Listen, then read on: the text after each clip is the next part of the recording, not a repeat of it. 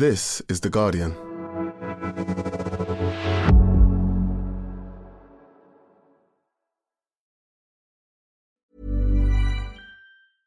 Finding your perfect home was hard, but thanks to Burrow, furnishing it has never been easier. Burrow's easy to assemble modular sofas and sectionals are made from premium, durable materials, including stain and scratch resistant fabrics. So they're not just comfortable and stylish, they're built to last. Plus, every single Burrow order ships free right to your door. Right now, get 15% off your first order at burrow.com slash ACAST. That's 15% off at burrow.com slash ACAST. Introducing Wondersuite from Bluehost.com. Website creation is hard, but now with Bluehost, you can answer a few simple questions about your business and get a unique WordPress website or store right away. From there, you can customize your design, colors, and content. And Bluehost automatically helps you get found in search engines like Google and Bing. From step-by-step guidance to suggested plugins, Bluehost makes WordPress wonderful for everyone. Go to bluehost.com/wondersuite. Hi, my name's David Wolfe. I'm the editor of The Guardian Long Read. This August, every Friday, we're going to be bringing you some of our favourite long reads of the year with a little introduction from one of the editors telling you why we picked it. So I've chosen an article called Burying Leni Riefenstahl One Woman's Lifelong Crusade Against Hitler's Favourite Filmmaker by Kate Connolly.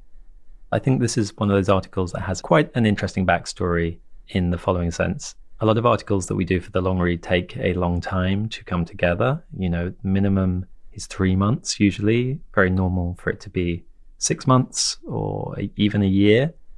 Since the long read started in 2014, this is the piece that had the longest gestation. Kate Connolly, the author of this piece, initially pitched it in 2015. And she said she'd recently met with this biographer who had dedicated her life to uncovering Leni Riefenstahl's crimes and complicity with the Nazis, something that has been debated ever since the fall of the Nazis. And we immediately said, Oh, this sounds fascinating, tell us more. And uh, over the years, Kate continued to meet with this biographer, and I think life and other things got in the way. But she kept on meeting her and, in fact, became quite obsessed with her work. And about five years after the initial pitch, he came back to us and said, Well, you know, I've still been, uh, I've been meeting with this woman, and it just gets more and more interesting and we were like, oh my goodness, we have to do this story. So I think work proper started on this piece in 2020, and it still took about a year to come together. And I think at one point this piece was 17,000 words long, which is a real kind of testament to how much of an obsession it became for the author and how much work went into it. And I think that shows when you when you listen to the piece. To me, the piece is a it's a story about obsession, and I think it has kind of two levels to it. The first is Nina Gladitz, the, the protagonist of the piece, her obsession with Leni Riefenstahl and bringing the truth about her complicity with the Nazis to light. And then the second obsession is the author's obsession with the biographer. And I think as the piece goes along, those kind of twin obsessions that, that drive the story become more deeply and more deeply entangled. And so it becomes richer and richer.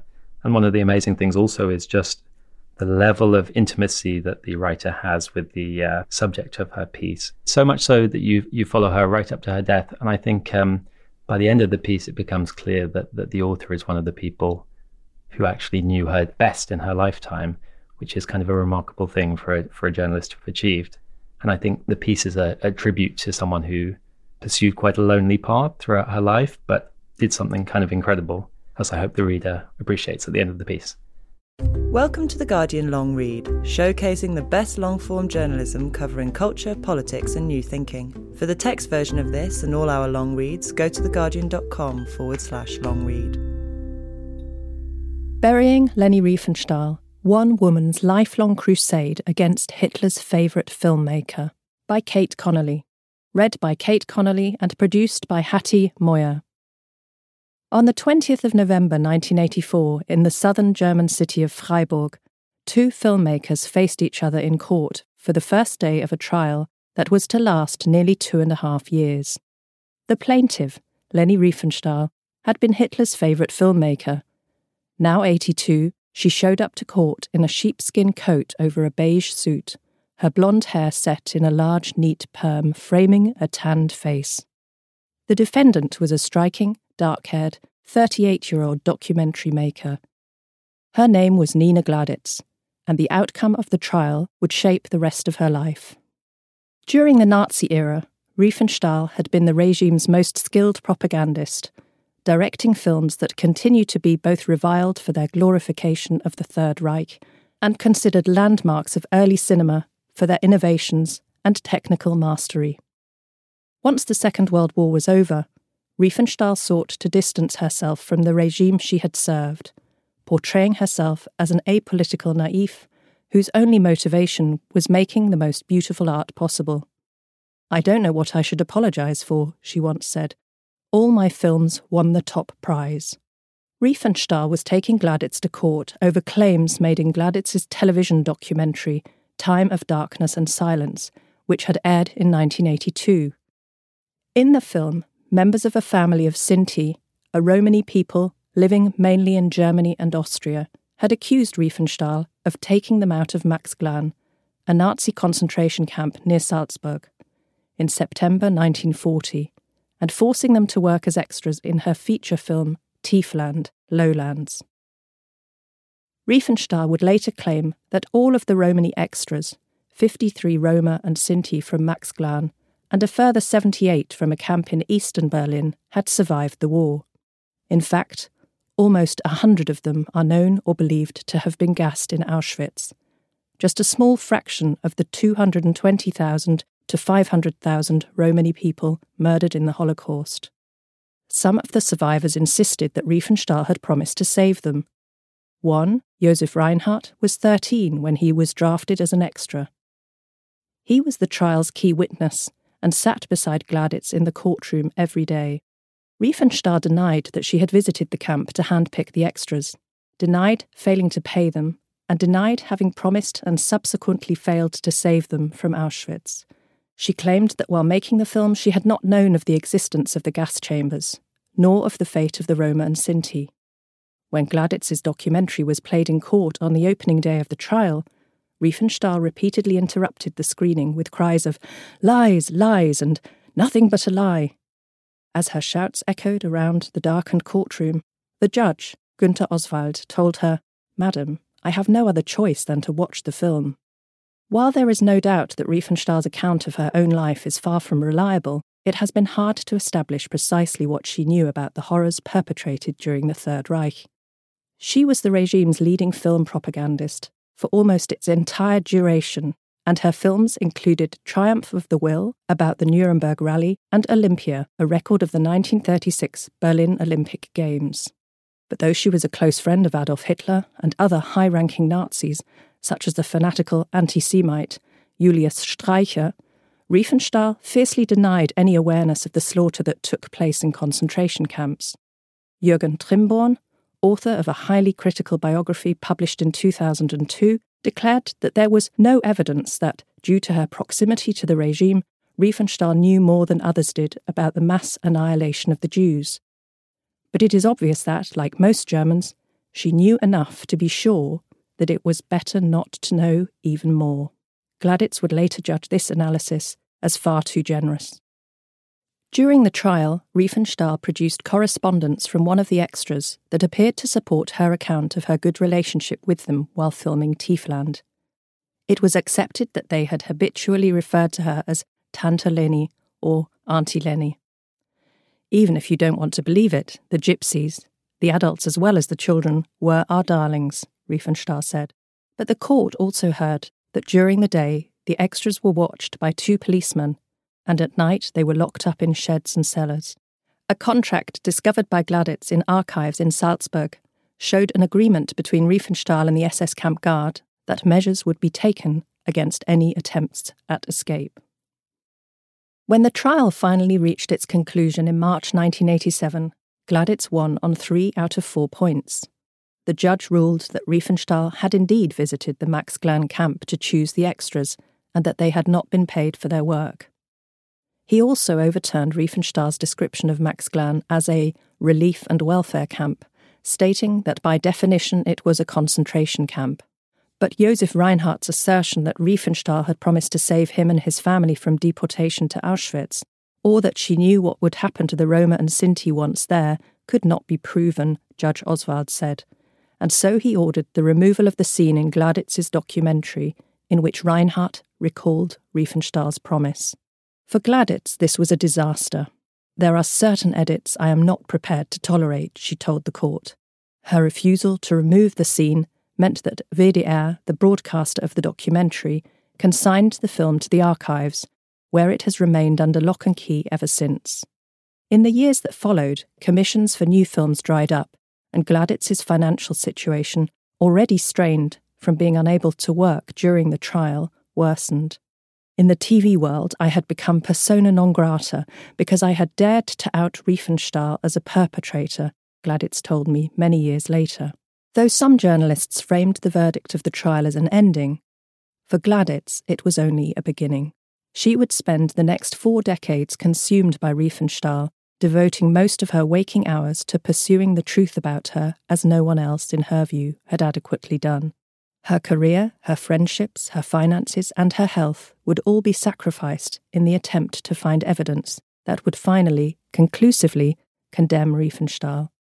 The result would be the publication, last year, of her magnum opus, the product of a life's obsession, Leni Riefenstahl, Karriere einer Täterin, Career of a Perpetrator.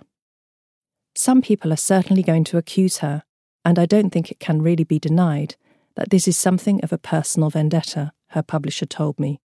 For Gladitz, though, this was irrelevant. The most important thing is that Riefenstahl's myth is dead, she told me on the day the book was published. In my mind's eye, I see her grave glowing from within because she's turning in it so fast.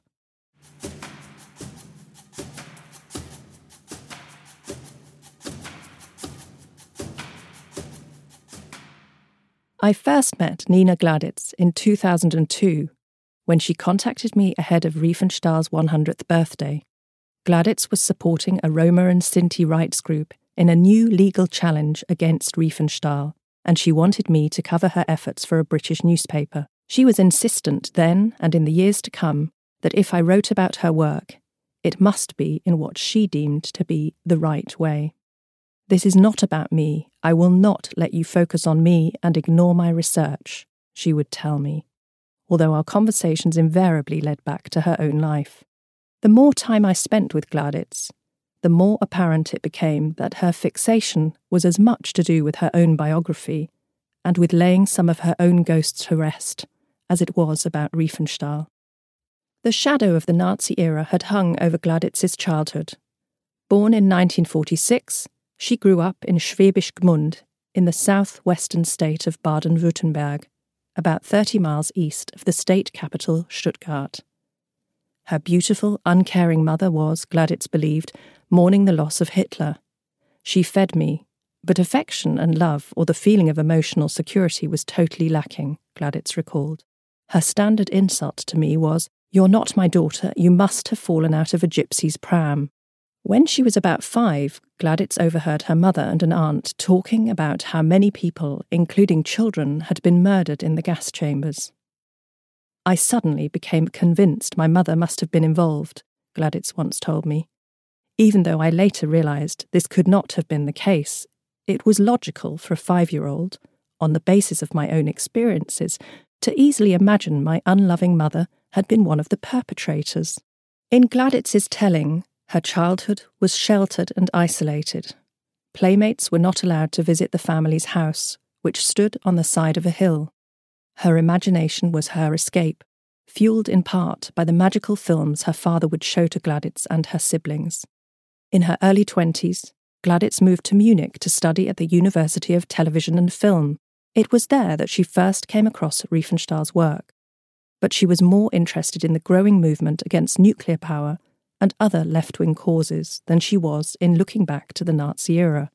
Soon after graduation, she made an agitprop documentary about attempts to block a nuclear power plant located not far from where she grew up, which was named the Chicago Film Festival's Documentary of the Year in 1974. Gladitz's interest in Riefenstahl began in 1977, when an acquaintance sent her a letter that he thought might interest her. It had been written by Josef Reinhardt more than 20 years earlier, and Gladitz's acquaintance had found it in the archive of the Association of Persecutees of the Nazi Regime. Reinhardt had asked the association for financial help, explaining that he and members of his family had been picked from a prison camp by Riefenstahl and forced to work as extras on Tiefland in 1940 and 1941. He had included two small black and white photographs of poorly clad, barefoot children.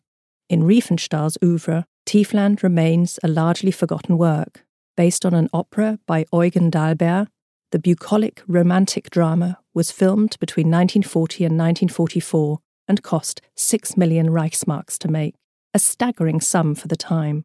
The funding was secured thanks to an intervention by Hitler, with the project classed as vital to the war effort, though the film was not released until well after the war. When Tiefland finally reached cinemas in 1954, it received a lukewarm response from filmgoers and critics, who dismissed it as wooden and schmaltzy almost all the close ups of the Sinti and Roma extras had been edited out. When Gladitz visited the National Film Archives in Koblenz a few weeks after reading Reinhardt's letter, she was amazed to find that it had no documentation on Tiefland whatsoever. I had been sure that one drawer after another would open itself to me with documents on how Tiefland was made, she recalled. I knew immediately that I would have to start this lonely search on my own. Her life's work had begun.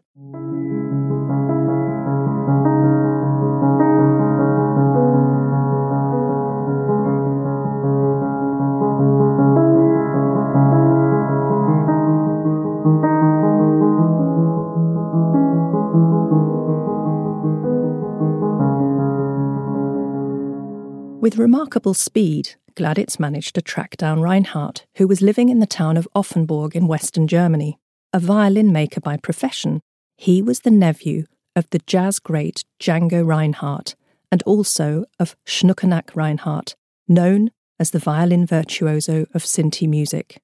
At their first meeting, Reinhardt told his story over several hours.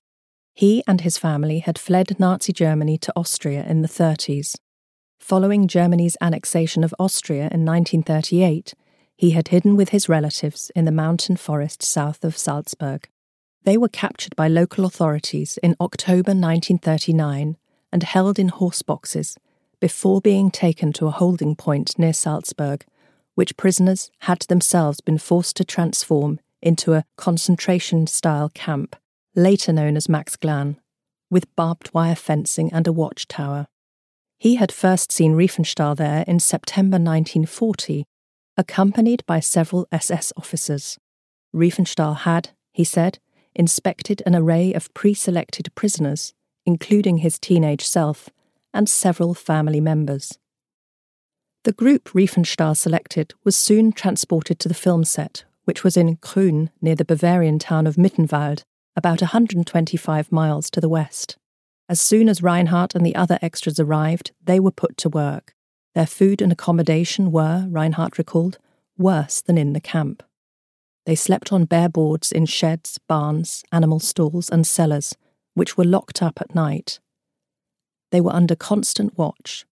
The women and children had been separated from the men, the majority of whom were left in the camp in Salzburg. Filming continued for about 13 months until November 1941 after which the extras were ordered to march to the nearest railway station. Reinhardt told Gladitz they had not been allowed to take any of the costumes they had worn on set, instead, having to wear the rags they had arrived in the previous year. The children no longer fitted their clothes. We had to go barefoot because we had all grown out of the shoes we'd had. It was bitterly cold, Reinhardt remembered. For the rest of his life, he could only wear soft shoes as a result of the frostbite he suffered. Gladitz knew almost immediately that she would make a documentary about Reinhardt's story. In time, she also began to grasp, as she said, why no one had known about Riefenstahl's abuse of her defenceless prisoners. In 1949, Riefenstahl had successfully sued Helmut Kindler, a magazine publisher who had been involved in wartime resistance, for revealing her exploitation of the Sinti and Roma extras. From then on, Riefenstahl had pursued dozens of further legal battles against those who had written or said anything about her that she disliked. Gladitz was determined to speak to Riefenstahl for the documentary, and in 1981, she managed to track her down in Frankfurt. Their first encounter took place in a bookshop where Gladitz posed as a filmmaker called Anna Mado, hoping to make a film about great 20th century artists. Using the same false identity, she wrote to Riefenstahl a few months later to remind her of their earlier meeting and to ask whether, given great interest in the project from, among others, the BBC and NBC, they could schedule an interview soon. She signed off Please forgive me once again for the tenacity with which I have already pursued you, and be assured of my admiration and veneration for your great art. For what she imagined would be the central scene in the documentary, Gladitz hoped to stage a meeting between Reinhardt and Riefenstahl. She envisaged Reinhardt greeting the filmmaker warmly and starting a conversation before eventually confronting her with the truth about her extras. The idea came from Josef, Gladitz told me. He said he would go to her as his favourite gypsy and say, Tante Leni, it's so great to see you again. I knew she would not have been able to resist him. But the plan collapsed after Gladitz asked Riefenstahl, prior to the meeting with Reinhardt, what she calls a throwaway question about how Riefenstahl had related to other women during the Third Reich, given her proximity to the overwhelmingly male inner circle of the Nazi regime. It was as if I had put poison in her tea, said Gladitz. She turned away from me coldly, and I knew then that it was never going to work. It was such a stupid question. If I had known then that she had had several clandestine lesbian affairs, I would have known better than to ask that. Frau Gladitz, Riefenstahl would later write in her memoir, clearly had the specific intention from the very start of producing a slanderous concoction about me. Thank you for listening to The Guardian Long Read.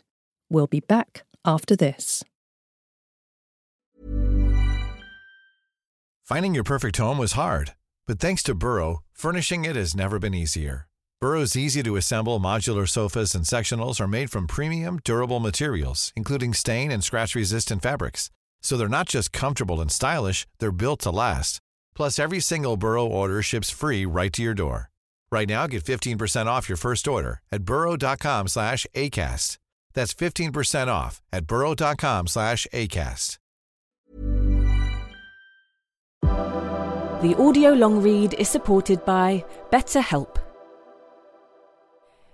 Here's a question. If you had an extra hour in your day, what would you do with it? Watch TV? Read a book?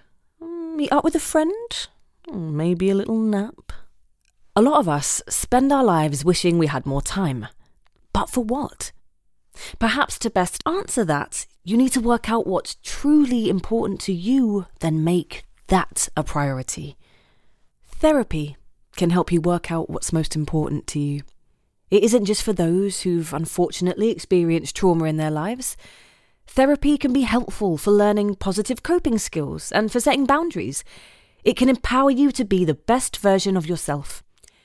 If you're thinking of starting therapy, give BetterHelp a try. It's entirely online and designed to be convenient, flexible, and suited to your schedule. Just fill out a brief questionnaire to get matched with a licensed therapist and switch therapists anytime for no additional charge. Learn to make time for what makes you happy with BetterHelp.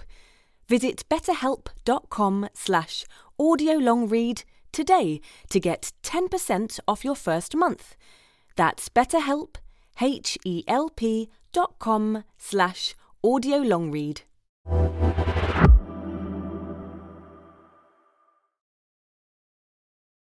Today, the only way to see Time of Darkness and Silence is to get hold of a bootleg. Not long ago, via a French film director, I managed to obtain a grainy DVD copy of a VHS recording of the original broadcast. Despite the poor quality of the bootleg, the film retains its power. Watching it almost 40 years after it first aired, one is struck by the intimacy of the encounter with Reinhardt and his relatives as they sit on their sofa, smoking and drinking coffee and relating their awful experiences. There is no musical accompaniment, no frills, no schnickschnack, as the Germans say. Instead, what we get are the plain facts of the hunger they felt during the filming, the nights spent locked together in a stall with a single bucket for a toilet, At one point, Gladitz returns with Reinhardt to the place where Tiefland was filmed and to the site of the former Maxglan camp. There is no trace of the horrors that unfolded there, just empty fields. It is only through Reinhardt's testimony that we rediscovered the significance of these sites, as he recalls where the watchtower once stood, the location of the kitchen, the entrance, the places where he was told to put up the barbed wire. Time of Darkness and Silence aired in Germany on the 6th of September 1982. Reviews were sparse, but those that did appear recognised the film's significance. Few Germans had ever heard Sinti and Roma talk about their experiences in the Holocaust, and the fact that Gladitz had persuaded them to talk so openly on camera was remarkable, wrote a reviewer in Die Zeit. It wasn't until the following year that Riefenstahl watched the documentary in June 1983, she wrote an angry letter to her lawyer claiming that she was stunned by the film's monstrous aspersions. She immediately set about suing Gladitz for defamation. Going into the trial, Gladitz knew that not everyone would take her side. Riefenstahl's work had experienced a renaissance in the previous decade, with several feminists celebrating her for succeeding in such a patriarchal environment and some film critics arguing that the beauty and ambition of her films should be appreciated separately from the context of their production. Others disagreed. Susan Sontag saw Riefenstahl's aesthetics as entirely inseparable from Nazi ideology, calling The Triumph of the Will the most purely propagandistic film ever made. Even Gladitz's mother, who attended court every day, seemed to side with the plaintiff. That poor Leni Riefenstahl, she said to her daughter one day. What you're putting her through. Over the years, Gladitz's childhood suspicions of her mother's Nazi sympathies had not diminished. During the trial, these confrontations took on a new intensity. I was so incredibly angry, Gladitz told me. I took her by her blouse and pushed her against the wall and said, I'll let you go when you tell me what you knew about the Nazis. The most her mother admitted was thinking nothing good would come of the Nazis' deportation of the last Jews from Schwäbisch Gmünd, which she had witnessed. Gladitz believed that her mother sensed this quarrel with Riefenstahl also had something to do with her. Others sensed it too. You are aware who the Riefenstahl in your life is, aren't you? A doctor friend asked and urged her to find a psychoanalyst. With her documentary banished to the archives, Gladitz decided to continue gathering more stories of those whom Riefenstahl had betrayed and exploited. She met Rosa Winter, who had been 17 when Riefenstahl chose her as an extra for Tiefland.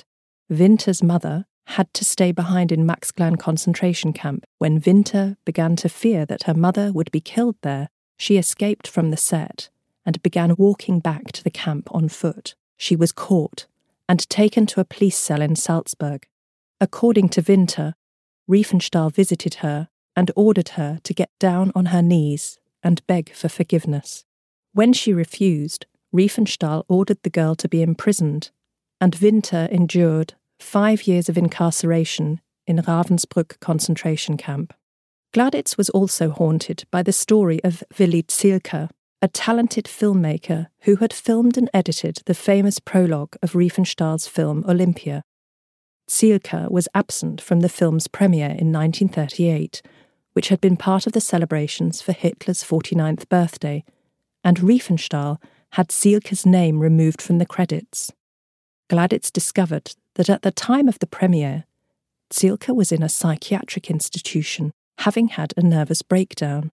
As she pored over Zielke's unpublished memoirs and his medical records, Gladitz grew convinced that Riefenstahl was responsible for Zielke's admission to the clinic. In 1942, Riefenstahl removed him from the institution by appointing herself his legal guardian. She insisted that he help her with the filming of Tiefland, and later, during the edit, forced him to sleep in an unheated room guarded by one of her assistants so that he wouldn't escape and gave him such paltry portions of food that he was close to starvation. Bringing these stories to light became Gladitz's mission. She gathered more and more interviews and documents, each piece of research opening a door to the next. Finally, she started compiling it all into a work that she hoped would finally prove the extent of Riefenstahl's crimes. Time of Darkness and Silence may languish indefinitely in the archives, but Gladitz hoped that her book would vindicate the documentary's creation.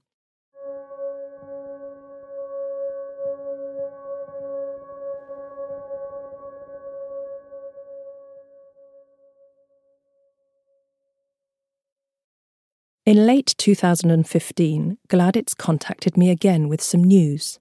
Her book was finished. She had uncovered many new details about Riefenstahl's life and crimes, she said, including previously untold stories of those whose lives she had destroyed. The manuscript was more than a thousand pages long. A few days later, we met in a crowded cafe in Berlin, dressed imposingly in a voluminous black velveteen dress coat bulky necklace, and black hat, Gladitz was what I would soon come to recognize as characteristically blunt. I don't see why I have to justify my motive, she said, when I asked what had made her pursue the story of Riefenstahl for what was now more than three decades. In retrospect, it feels like the topic found me rather than the other way round.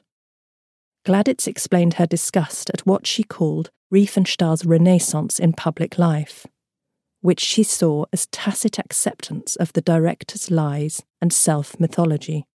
In 1998, for instance, Riefenstahl had been a guest of honour at Time magazine's 75th anniversary banquet, where she had been given a standing ovation. In 2002, the year of her 100th birthday, in an interview with the left wing Frankfurter Rundschau newspaper, Riefenstahl had declared that she had seen all of the Tiefland extras after the war, and none of them came to any harm. The newspaper did not attempt to contradict her. Our meeting lasted several hours. Afterwards, I realised that in more than 25 years as a journalist, I had never met anyone so consumed by a single subject, or so indignant about the fact that hers was such a lonely pursuit.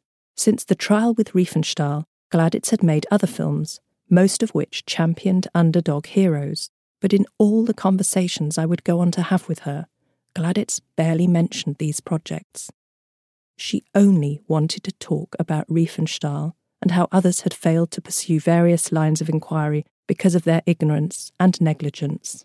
After that second meeting, Gladitz became a constant presence in my life. We usually met in the same Berlin cafe in Charlottenburg, and as she smoked roll ups and nibbled on pastries, often the only food she would eat that day, she would keep me abreast of the latest developments and share with me her theories, details of Riefenstahl's secret lesbian affairs, or her lie that a knee injury rather than simple lack of talent had ended her dancing career. Our phone calls usually lasted an hour or more, as she itemized the new letters, documents, court records, and diaries she had uncovered here in a French archive, there in a Polish one. I filled notebook after notebook during these meetings, struggling to keep up as she swept through her years of research, each new find reinforcing with greater intensity what she had known all along. Sometimes it felt as if Gladitz saw me as a journalist, a useful contact who could bring her research to a wider audience. Sometimes I was closer to a friend, or at least a confidant to a lonely woman who could not tolerate most people, and whom most people found intolerable. I did too at times. The discussions sometimes spilled over into evening email exchanges. Once she sent me Riefenstahl's description of her ecstatic feelings on first encountering Hitler. It seemed as if the Earth's surface was spreading out in front of me like a hemisphere that suddenly splits apart in the middle, spewing out an enormous jet of water so powerful that it touched the sky and shook the earth. It is, well, what is it? Gladitz asked me. Either childbirth or an orgasm, I emailed back. Bingo, she replied. She is quite obviously describing an orgasm. Every new fact further underlined the depths of Riefenstahl's deviousness, her devotion to the Führer. After Gladitz had a heart attack in 2016, I visited her in hospital in Charlottenburg, where I found Riefenstahl documents lining the windowsill. A few weeks later, I attended her 70th birthday party at a tavern in Berlin where all the guests, historians, archivists, editors, seemed connected to her work on Riefenstahl. There she held court, tapping her ringed fingers on the table, entertaining the guests with Riefenstahl anecdotes until well after midnight.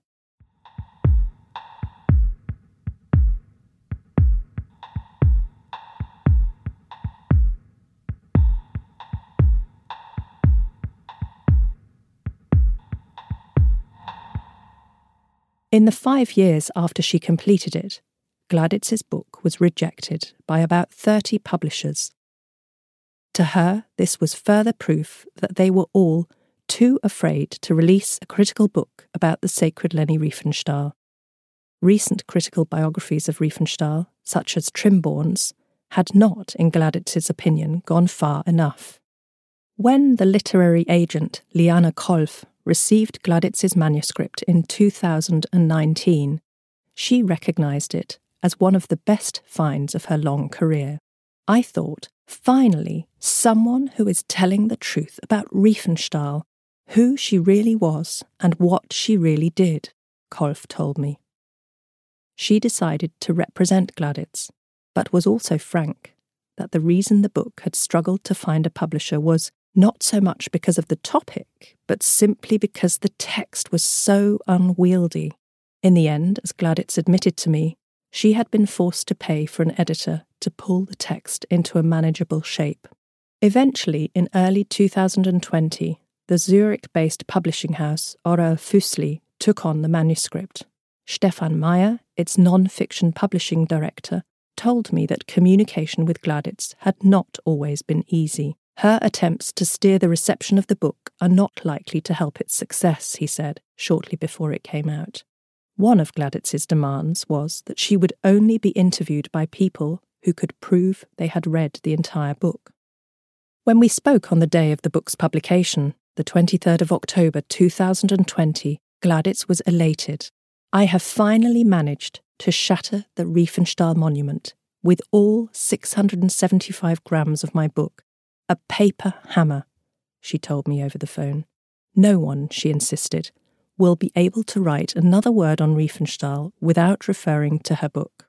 Even my mother would be forced to take me seriously. By then, Gladitz had gone back to live in Schwäbisch Gmünd. Her movements were restricted by the pandemic and her own failing health. There was no publication party. I don't need a red carpet and no one needs to tickle my tummy, she said. Instead, she had celebrated with a latte macchiato which an old friend, a former admirer from her teenage years, had delivered to her one bedroom apartment. She was sleeping on a sofa bed, surrounded by mountains of Riefenstahl material packed into large plastic boxes. In the weeks after Gladitz's book came out, it received considerable coverage. The French German cultural TV channel Arte produced a documentary which stated that Gladitz proves the extent to which, unknown until now, the cultural ambassador of the Third Reich was entangled in the crimes of the Nazis.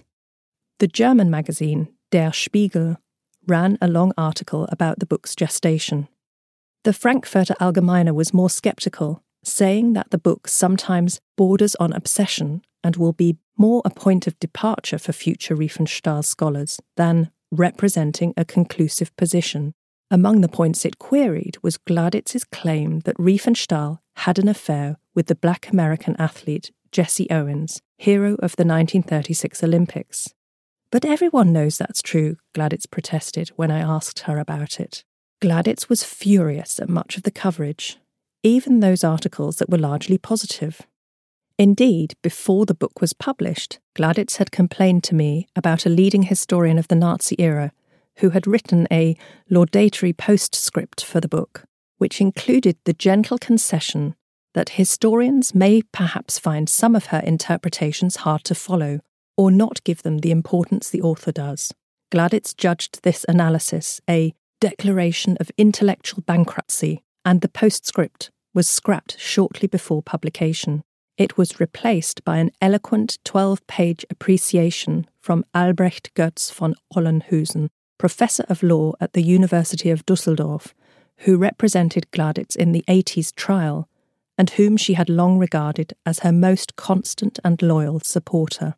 One of the moments in the discarded postscript that had most infuriated Gladitz was the historian's reference to a popular nickname for Riefenstahl during the Third Reich, Reichsgletscherspalter, or glacial crevice of the Reich, a nod to her mountaineering prowess and her sexual promiscuity.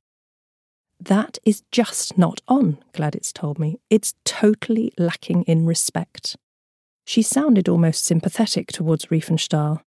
It was an odd moment, her words perhaps indicating less respect than recognition. Over the years, Gladitz had spoken to me about the repeated abuse she had suffered from men, including from a violent ex husband, and about being sexually harassed as a girl while walking home from school. Gladitz wanted Riefenstahl to be known for her crimes and condemned for her complicity, her lies, and her cruelty.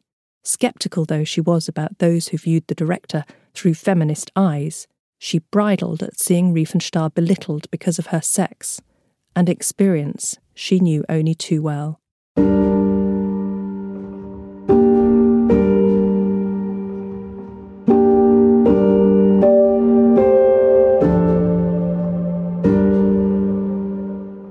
Sometimes Gladitz's short temper and frustration that her work was not getting the respect it deserved were directed at me.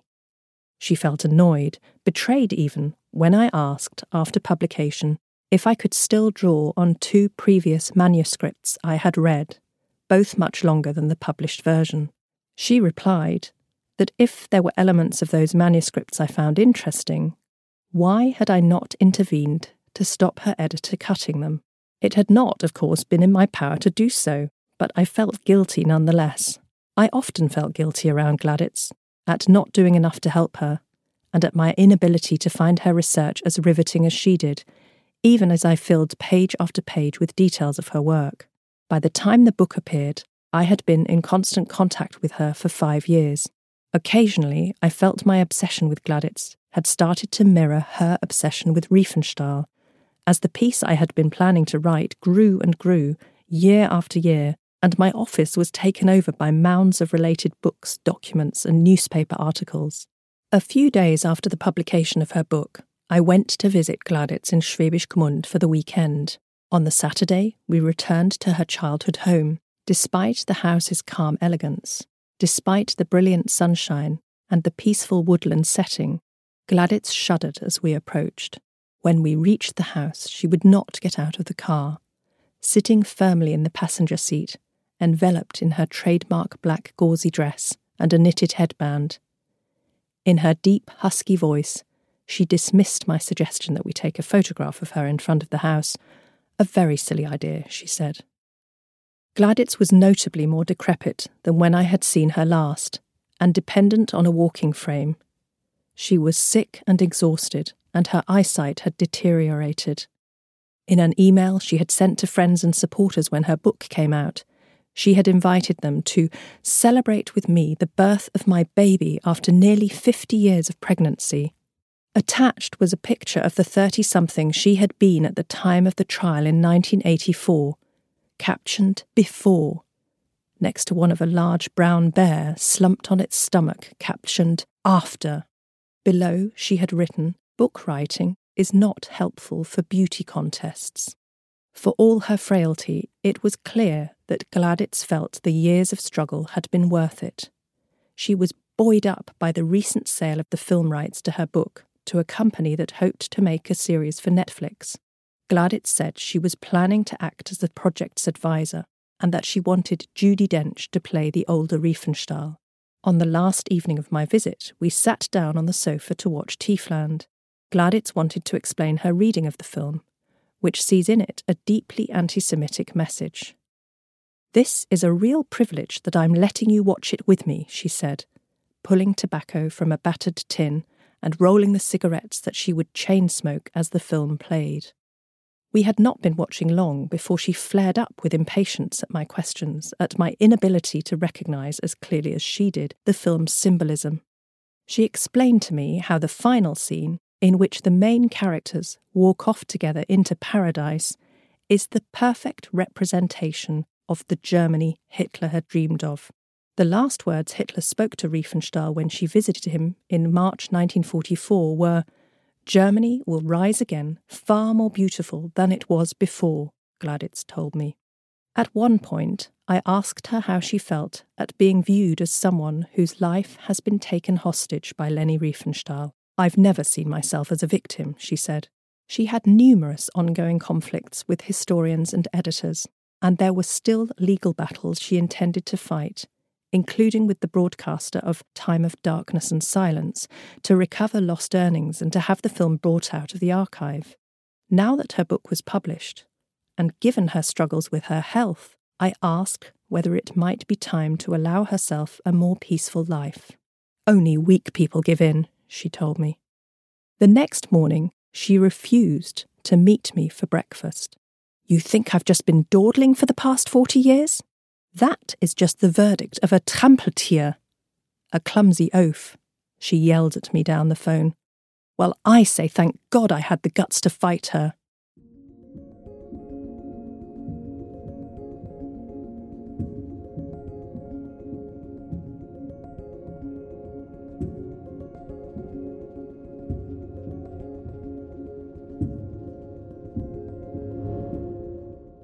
On my seven hour train journey back to Berlin, my head rang with her stories, recollections, jokes, and insults.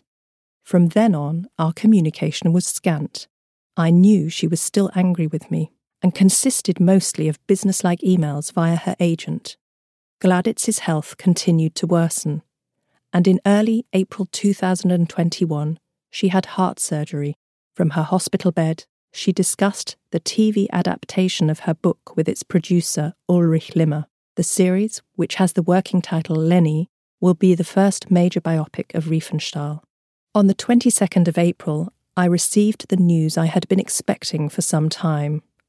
When it arrived in an email from her niece, it was still a shock.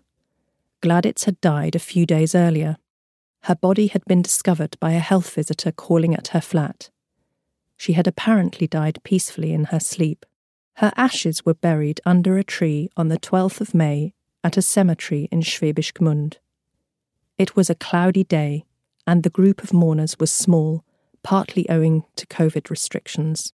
Most were family members or old school friends, many of whom Gladitz had not seen for 60 years or more. Gladitz's niece said her aunt had sought the closeness of her relatives in her final days. That gives us some solace, even if her loss pains us, she wrote. In the weeks after her death, a smattering of articles about Gladitz appeared in the German press. In an obituary in Die Welt, the film critic Hans Georg Rodek praised her determination and the depth of her research. She did not tolerate ignorance, he wrote. She demanded loyalty. Rodek is one of a group of journalists urging the broadcaster WDR to rescue Time of Darkness and Silence from the vaults. When I met Rodek for coffee recently, it turned out that his relationship with Gladitz had not been dissimilar to mine. He had known her in the final few years of her life, after she contacted him with a request that he publish her work. We shared our experiences of Gladitz, how easily she had taken offence at a stray remark or when she felt her work wasn't being given the dignity it deserved. I'm glad to hear it wasn't just me, he said with a faint smirk. There was a strange kind of camaraderie that came from having known this singular woman. Her fury, often hard to bear, was her fuel. For most people, pursuing the truth or confronting the past are just platitudes or abstractions.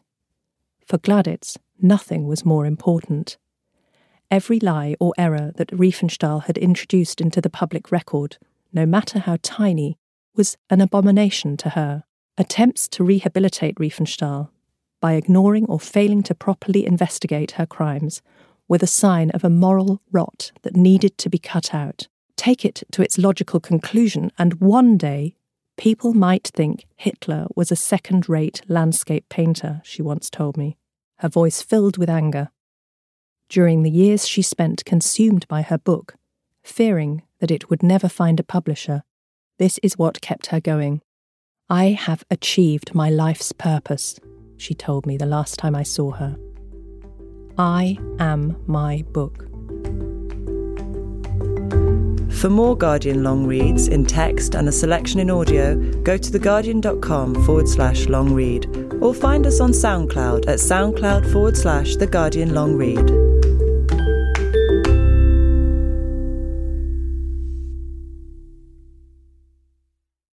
This is The Guardian.